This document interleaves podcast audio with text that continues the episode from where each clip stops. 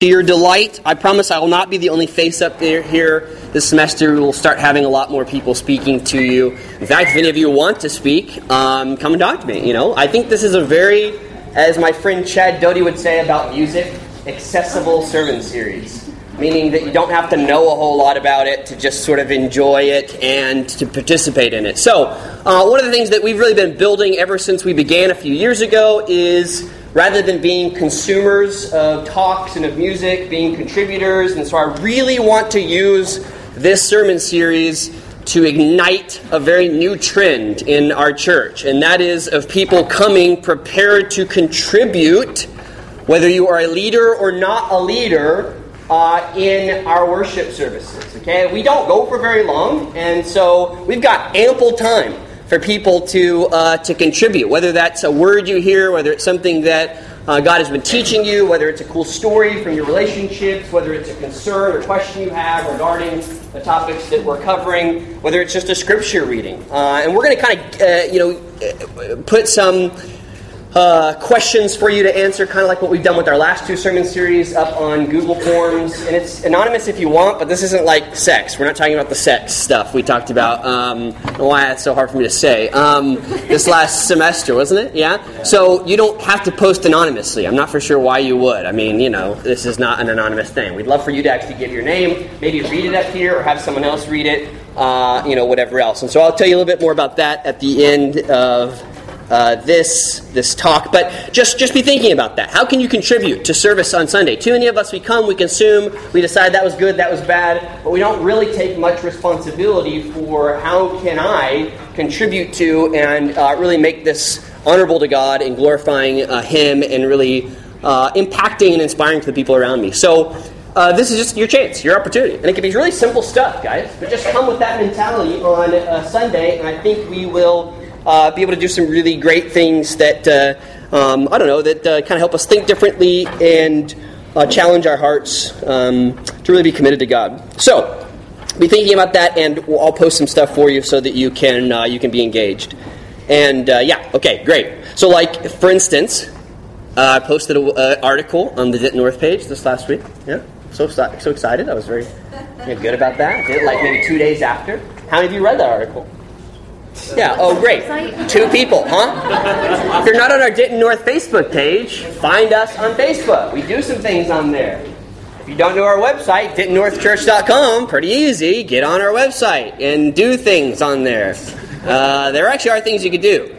Like read my Twitter account, which I update every like six months um, with one tweet. Uh, so, no, really, though, you can sign up for our newsletters, you can do things like that. What are you saying?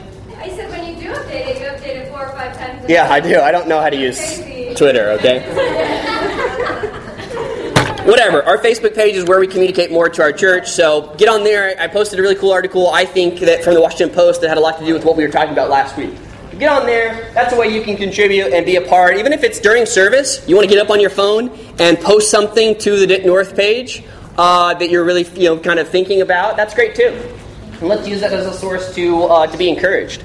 Uh, or at least you know, if you're bored during one of my sermons, you can you know get uh, on Facebook and be looking through some of the things that people are saying, like some of you are doing right now about that article. Uh, all right. Um, so the article t- or the theme title is from Jesus to Paul to practical living. That's what we're going to do for the rest of the semester. Um, let me explain a little bit, hopefully this morning, of what we're going for and what I mean uh, by that, okay? Um, but let me first start with kind of a quick, almost state of the union about religion in our society. I, I know many of you know, maybe some of you don't.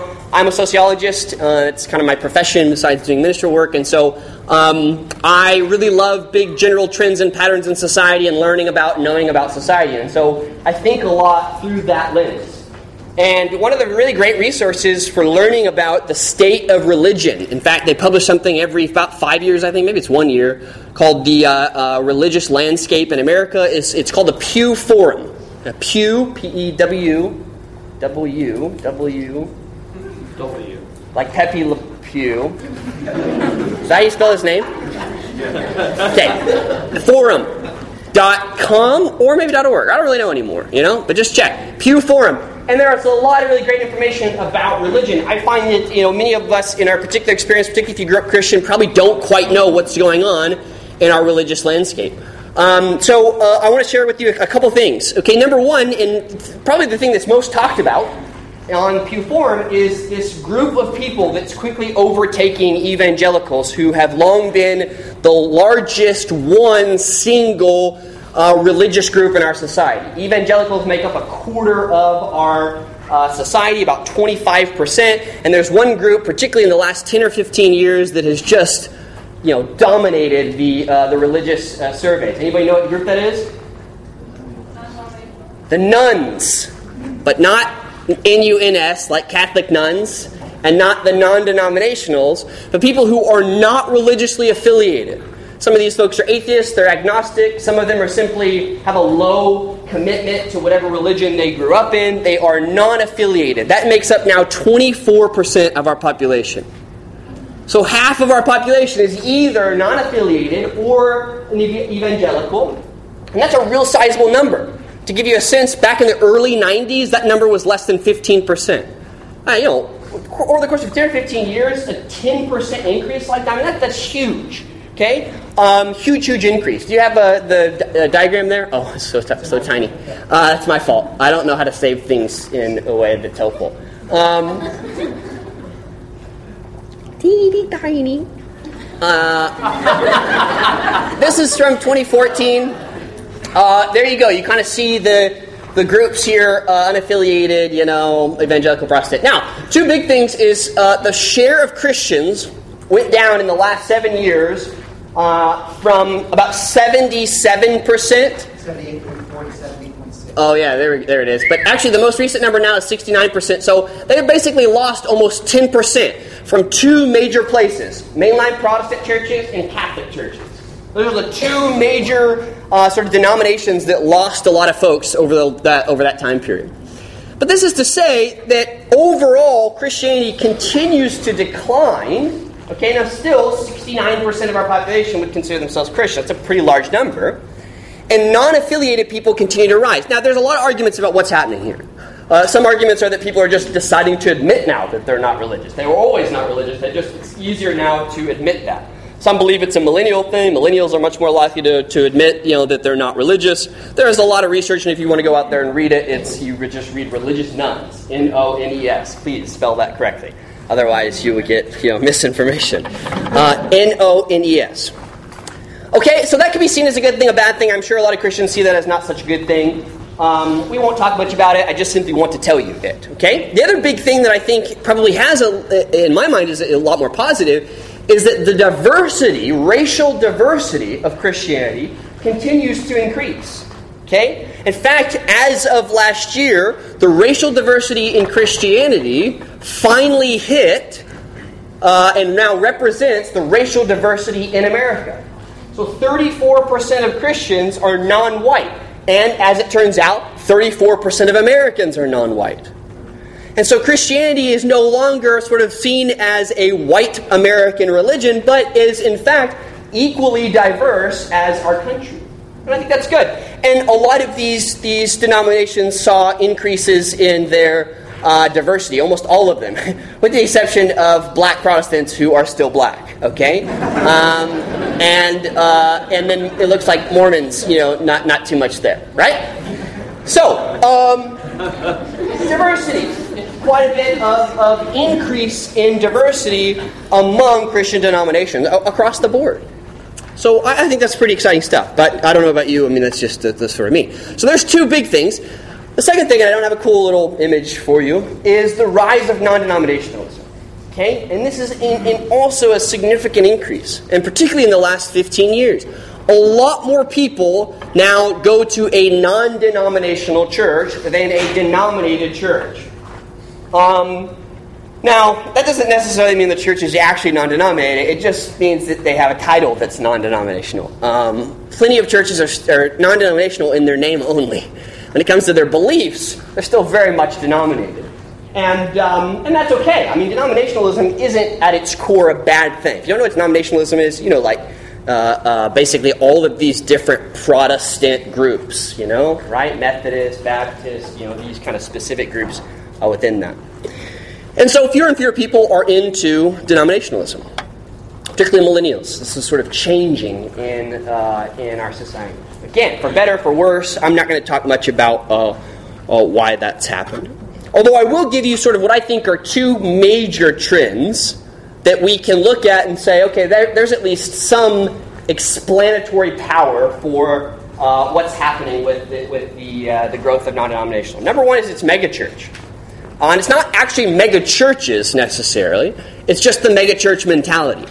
Uh, I think some of us have a tendency to think that all megachurches have a megachurch mentality. That is absolutely not true. One of, I think, the most helpful resources for churches today comes from the Willow Creek movement. And they are huge. I mean, massive. And they, and uh, for all intents and purposes, do not have a megachurch mentality. Not at least you know that I can see.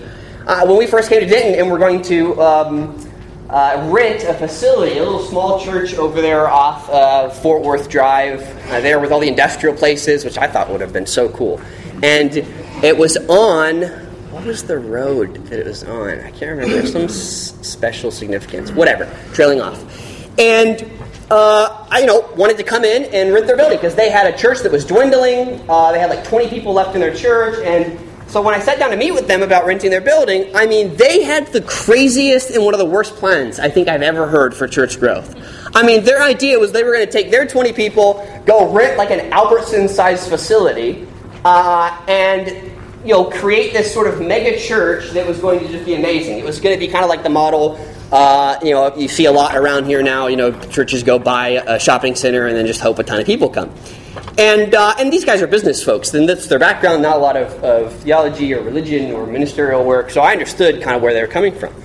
But I think this is a, probably a big reason why more and more folks are choosing non-denominational churches is because the megachurch mentality, which in my mind is quickly summed up as a consumption experience where I go on a Sunday and I leave feeling a whole lot of things about my own morality and about God's goodness, and I consume. Very little is, is called forth from me, and I can just sort of continue to do this at a real low level of commitment. And people like non denominationalism because it's kind of that way. The focus isn't on theology, the focus isn't really on commitment, it's just sort of on gratifying your God given needs and then moving on. Small churches, big churches, doesn't matter. A lot of folks have this megachurch mentality.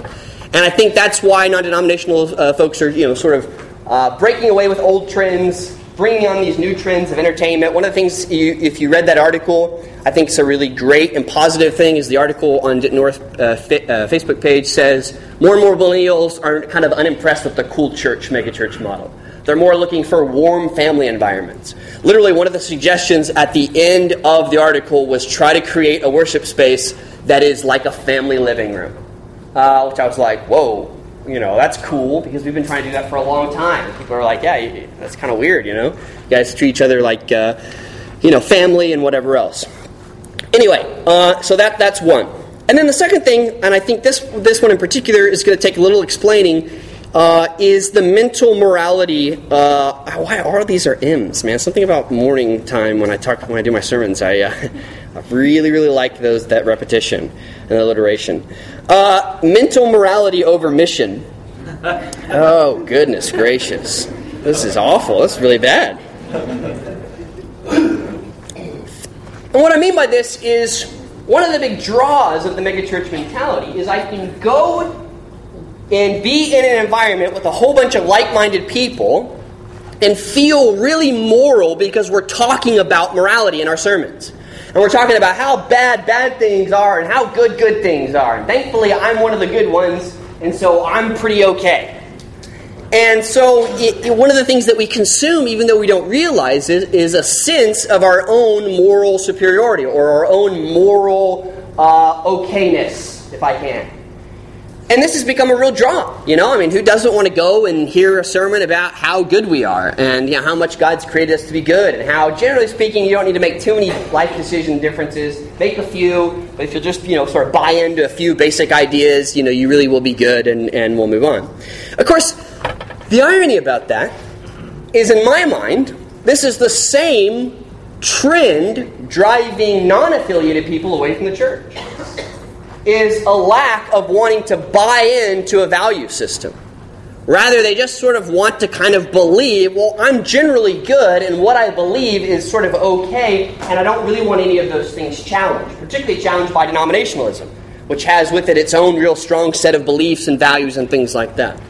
And so, what I'm recommending to you, and you don't have to follow this argument if you don't want to, it's fine, is that the same thing that is contributing to the megachurch mentality uh, is also drawing a lot of folks away from churches. Sort of has this, this weird two result, uh, you know, kind of deal. You've got some people who they just sort of, ah, I'm going to kind of do away with the whole commitment thing and just go be a part of some anonymous group where I sort of feel good. And then you got other people who are saying, you know, that doesn't seem real to me. I'm just going to go ahead and say that, you know, what's really the truth, and that's that I'm not really affiliated. and so I think the place that a lot of churches have today, uh, and the goal, which I think is incredibly difficult, is to retrain Christians to really think about Christianity as a relationship with God that affects every aspect of my life. Rather than simply a badge or a social organization that we join, and, you know, insofar as we're involved in this thing, it kind of, you know, affects and impacts parts and pieces of my life. And, uh, you know, and so uh, I think this is sort of what's happening today. Uh, not to mention the fact that a lot of young people, particularly millennials, for all the good things that they have about their generation, are particularly not great at thinking about and talking about morality. And really understanding how to kind of address some of these larger issues about what's right, what's wrong. Most of us, if we're honest, tend to think what's right and wrong has a lot to do with my own individual perception what do I determine is right or wrong? No, not in extreme situations. I mean, I'm certainly not saying, you know, because you like to slap people in the face, you've decided that that's for, you know, right. Um, I'm talking more personality differences and preference differences, all the stuff that we've kind of already talked about. Uh, I define that as right rather than allowing a value system to sort of inform uh, what it is I believe. So, if you didn't follow any of that, don't worry. Our goal is, my goal at least, will be to try to explain a little bit of how this is working in the trends uh, of our society. In short, all you really kind of need to know is that more and more people are aiming towards a, a really low commitment lifestyle when it comes to Christianity. And more and more than ever before, they can get that. Whether it's in a megachurch, whether it's in a small church that has a megachurch mentality, whether it's in a parachurch organization, whatever it is, more and more Christians can uh, find a place where there's really low to no commitment. And that leads people to do two things. Either one, love those places, or two, say, what am I even doing here? Why am I even faking this? I might as well just be honest and realize I'm not affiliated. And I'm going to argue that in some ways those people are being more honest than the folks who are at least pretending at commitment. But we try not to go too much into that. So that's all I'm saying. All of that thing I said before that didn't make any sense, or I don't know, some of you just thought. I have a pretty good read on my classes usually and you guys are all like, I think nothing that didn't make any sense to me. Uh, so, okay, that leads us into this this sermon series and this this what we're trying to go for here. So bear with me. I promise you that this will be the most theological sermon we'll have in this entire series. Okay, even of the sermons that I preach. And I know theology, because morality, we're not so excited about. But I do have to kind of at least give a little bit of basic um, you know, uh, kind of ideas. I'm not a big theology person either. I think a lot of it is just people talking about air and it's wasted time, and a lot of it doesn't ever trickle down into people's lives. And so, our goal for this sermon series is to take what some of these big arguments have been in the past and not explain them, but actually try to figure out what does this look like in the context of my daily life. Making decisions. When I leave here, I make a decision. What does it mean to be saved? And to, to, to uh, make different decisions or to live differently because I'm saved. Not to try to figure out when salvation happens or how it happens or whatever else. And this isn't that we're trying to be pragmatic, we're not trying to find something useful for us. I believe the gospel is in every way supposed to you know, uh, reach its slimy tentacles, which is a terrible analogy for the gospel, uh, into every area of our life just let's think, you like calamari, okay? I don't know. That's yeah, that was bad. Squid, but no, calamari is so good. Um, okay, all right, I'm losing it. Oh no. Uh, okay, so Uh, we have this issue in Christianity, and I know a lot of you aren't aware of this issue, but I'm here to open up your eyes and your minds to this secret issue that's going on. No, it's not the Illuminati. Um, that's another secret issue. It is Paul and Jesus are often pitted against each other in theological debates and even in denominationalism. A lot of people don't quite realize the degree to this because we have a lot of degrees of separation. So if I grew up in a particular denominational movement, I may be basing a lot of my belief systems on a reformer who himself or herself, although there were no herself reformers, um, were, uh, you know, basing their decisions and their thoughts on Paul's teachings or Jesus' teachings. Okay? So we do this, and many of us don't see ourselves doing this. It's not like we're reading the scripture and we're like, Jesus, I don't think so. Let's go up to Paul. Paul's really got, you know, got it where it counts. None of us, I don't think, hopefully you do that. Um, however, this is happening in our Christian thinking. I'm going to make sense of this all hopefully in a minute. And what we really love about Paul is that Paul seems to be all about justification and talking about the theology of salvation. And we want to know about theology and we want to know about Paul. And Paul tends to give us a lot in the way of what to believe about the world around us. And so we latch on to Paul to get our belief system straight and to get a sense of what salvation is and all of these other things. And we ignore a lot of Paul's life. So many of the scriptures that we quote from the New Testament are Paul talking about Christian, Christian and Christianity and Christian salvation but we don't really look into Acts to see much about how Paul lived and interacted with people. Or in the letters, we skip over the beginning and the end sections where Paul's talking about his relationship with them because we want to skip straight to the theology or the beliefs. We love Paul for forming our beliefs and forming how we think about salvation all these other things. We use him, that is to say, in a very narrow way. Well, we have the opposite problem for Jesus. We don't really like the long sections of where Jesus teaches stuff because pretty much anytime Jesus teaches something, that fits into our focus and Jesus study as the hard teachings of Jesus. You ever realize that? It's like Jesus doesn't teach anything but it, that's hard. So we're like, that can't be real. No one's really supposed to be perfect. No one's really supposed to walk 10 miles with their enemies or whatever it is, walk a mile, another mile. I don't know what it is. No one's really supposed to get buck naked with giving their cloak away plus their tunic. Isn't that one of the scriptures? Yeah. Is, is it buck naked or butt naked? I don't. All right, we'll figure that out later. the point is, we love to look at Jesus' behavior and how he treated individual people. We don't do such a good job with his actual teachings. And so, what we do is we kind of mix the part of Paul and Jesus that we really like. Paul's beliefs in his teachings, Jesus' life. And when we're talking about social gospel and we're talking about how to treat people, we're like, yeah, let's be like Jesus. And we're talking about theology and how to kind of think about the deeper truths of Christianity. We're like, let's go to Romans and figure out how to, you know, think about salvation from Romans, because that'll be really helpful. Now, again, I know none of you are like intentionally doing this. I'm not like, this is not like I'm giving you advice. Go home and make sure that you pay attention to Paul's life and, you know, you really study Jesus' teachings. I know that that's not happening where it's happening is at the much higher level of our churches and our church theology and lots and lots of years of forming how we believe. We've, in essence, uh, struck a chasm, that can't be right, um, a barrier, an obstacle between what we believe on the one hand as Christians and how we really live on the other.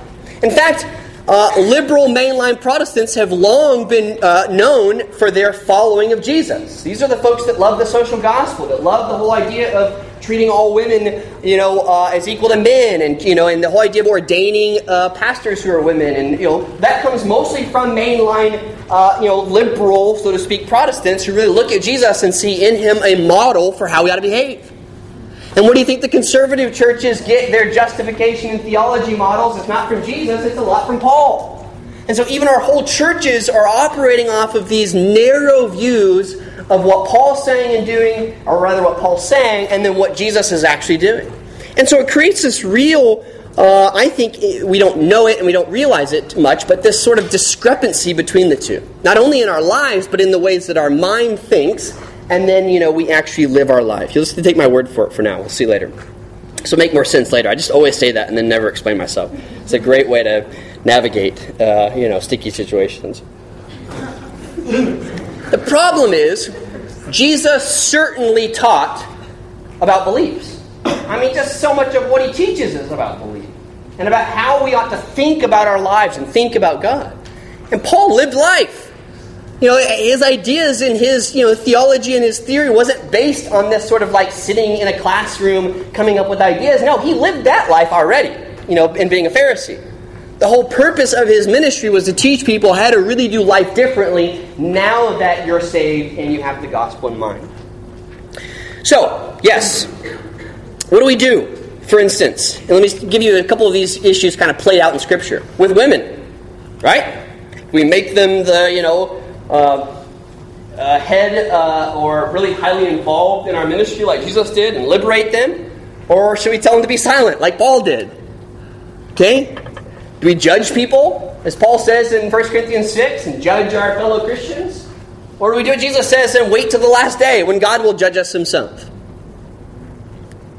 Am I saved by knowing Jesus? Which is what Jesus seems to talk about a lot when he talks about relationship.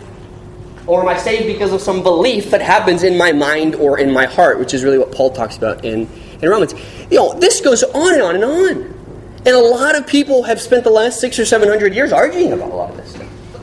And we could do the same if we wanted to. I don't think there's just a ton of value in it. Um, but there's, there's certainly what seems like a lot of discrepancies uh, between Paul's teachings and Jesus' teachings. And if that makes you feel uncomfortable, I assure you it's okay. They have in, uh, you know, uh, in my mind, no real differences that can't be explained in terms of the purposes that they have in their books or in their letters, or in, of course, Jesus' um, you know, life.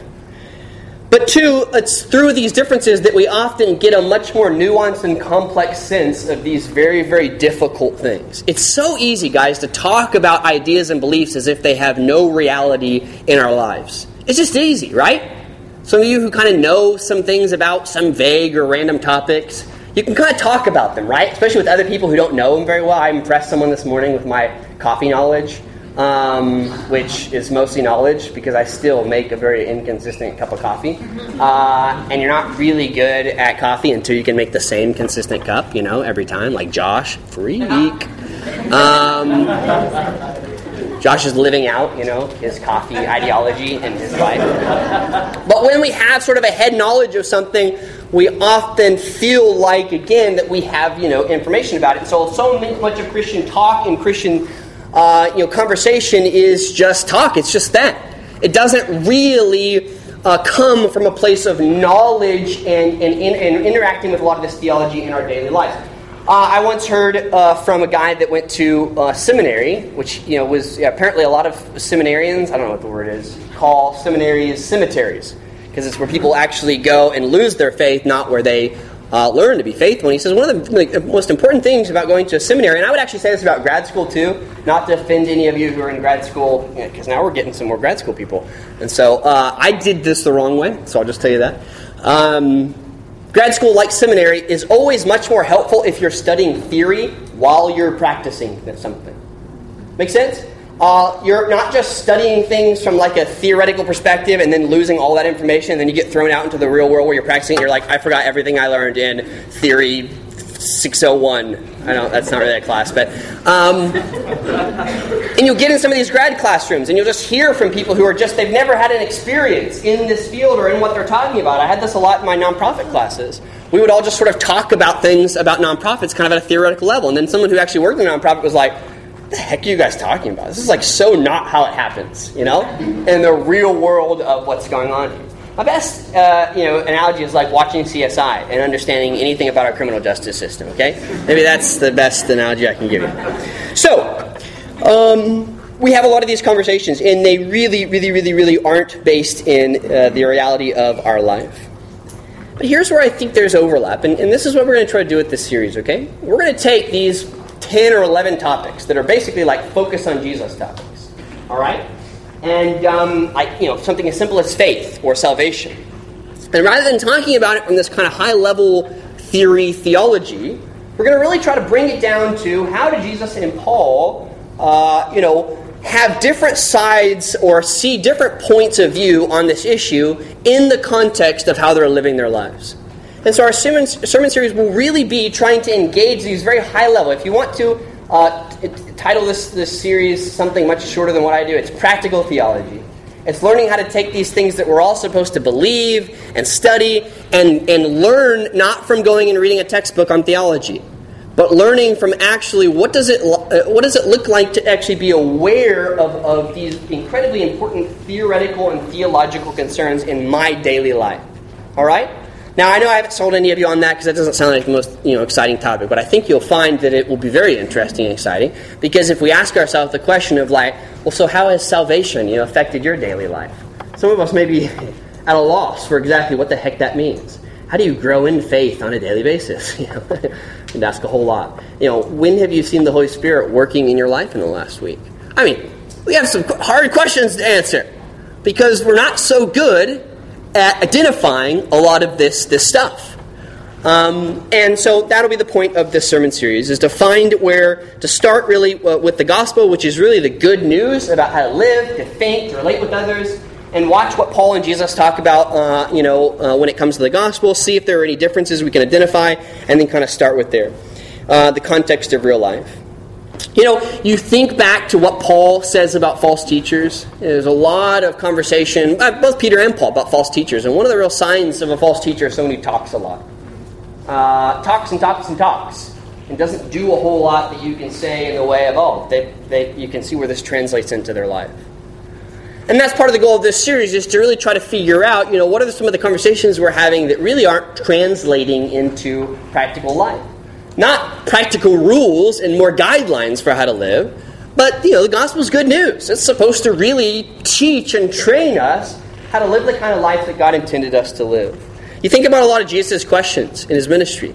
So many of his questions were to get people to reflect back on how they were talking about stuff that they weren't living out. They were saying things that they thought were important, but when you really looked at what their motivations were behind that, he was trying to kind of get into, hey, you, your motivations are completely mixed up here. Why are you asking me this question? And so that's going to be our goal uh, for this sermon series. Okay, is trying to kind of figure out uh, you know, how to apply some of these really deep and, and uh, tough theological concepts, particularly those that you know, have a surface level uh, discrepancy between Paul and Jesus, uh, into our lives and what that looks like. And if that seems really theoretical to you at this point, then uh, you know next week's sermon series we'll just dive right in, it'll make a lot more sense to you. But here's two things you can do to prepare. Okay, the first one is try to look up some discrepancies.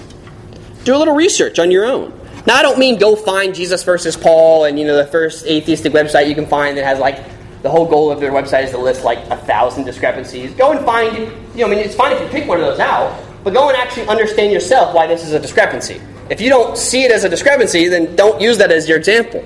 But go try to spend a quiet time this week or study time this week, however you know you do this, uh, and finding some kind of what looks like a discrepancy between Jesus and Paul's teaching and uh, do your best to try to understand it and really uh, you know seek God's guidance on it. Because that's what we're going to attempt to do in each of these these uh, kind of categories is to try to talk through how Paul and Jesus are presenting to us uh, nuanced and a more comprehensive view of how to live this stuff out in daily life. And life is always much more complicated than just a few sound bites of wisdom or talk. Uh, not so simple. Yeah.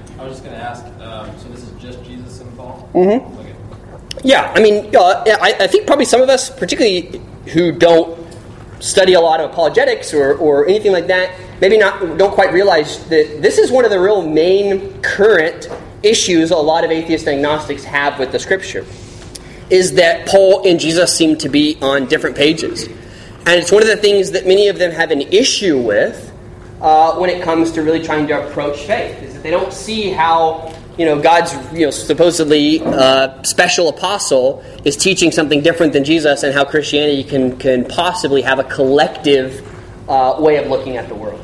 And so, if you weren't aware of that, I just made you aware of it. Great. Uh, not that I would expect a lot of people really have that issue, and maybe that's like, you know, you've come across people like, yeah, I just can't get on board Christianity because Jesus and Paul, I mean, we can't bring them together, right? Am I right? And you're like, yeah, yeah, that's exactly what I was thinking. Um, so this is going to manifest itself in ways you might not be you know, super aware of. Okay, but we'll, we'll try to talk through these um, as we go through this series. So that's the first one: is try to kind of find some discrepancies yourself. And I think in looking at these discrepancies, what we'll find, if, we, if we're honest, is a, a difficult challenge. Something that, and, and this is what I, I, as much as I've talked this morning and said nonsense, I want you to kind of think through. There is something in these discrepancies that teaches us about life and about how to live and how to make decisions. And the reasons why they seem discrepant is because uh, we, we have thought about them in our heads, but not made a lot of headway, so to speak, in translating that into how we live. When we begin to translate some of this difficult theology and how we live, um, it'll make more sense how Jesus and Paul are kind of coming from different angles and different perspectives on some of this stuff. I hope to prove that to you, and we will hope to prove that to you as we look through some of these. But the first step is just to go back and kind of look through some of them. Okay? I gave you three examples, but th- there are definitely more examples. All right? Uh, does that make sense? Yeah? Yes. Okay? Sufficient? okay, good deal. Uh, and then the, the second one is uh, has a lot more to do with uh, our worship service, but I think this could be really helpful. Number one, for memorization, and two, for you know these this sermon series, and that is I, I really want you to go back and find like, and we'll give you a place to submit these. Maybe like a t- less than ten words because it has to be memorable. A memorable line from either Paul's uh, you know teachings or from Jesus' teaching. A really memorable line, and particularly a line that really kind of like is in your mind profound, not necessarily cliche, or common that everyone kind of knows and then just sort of has their own definition for, but something that really seems profound to you, something that seems beautiful to you, uh, something that really challenges you, something that really articulates in a really short space something important in your life that you've done or learned or are working through, whatever that is, a memorable phrase. I don't normally, we don't normally as a church encourage you to like uh, pick and choose really short passages from Scripture, but I think some of these can be very, very powerful for us to memorize. In fact, a lot of you have done counseling in our church with different people who have suggested that you get a new note, note card, uh, a note card, and write down really specific verse references and lines from Scripture that you can repeat in your mind and think about that will really be very formative, not only in how you think, but in, in how you live and the decisions that you make. Okay? I know this feels like class, and some of you, like, already three weeks into class, are like, more class. Why didn't you preach an inspiring sermon to me? Uh, I'm sorry. I just felt the need to give you a little bit of background information. I'll inspire you next week, okay? I made a promise. I'm going to stick with that promise. So, inspiration next week um, when we talk about salvation. And, uh, and uh, yeah, after that, who knows? We'll, other people will come to inspire you. Questions about that? Yes, sir. Um, do you have like a scheduled list of these topics? Yeah, and we'll put that in the Denton North uh, Facebook. But it's, it's basically roughly like what Focus on Jesus is. And for those of you who are new to our community, Focus on Jesus is a study that we. Um, yeah, we do one on one or one on two with people, and it's just a it's a great place to learn uh, about what the Scripture actually says about life and about God and about what to do in uh, your day to day being. I mean, it's like it's not we don't write it; it's just scriptures on a page, and it's like you go in through and talk about it, and uh, and it's really great. But it's basically just that. It's going to be those topics, uh, but rather than talking about them from a like high level, it's going to be a much more like, hey, what, how does this impact you know how we think about our lives? Questions? Any other questions? yeah? No?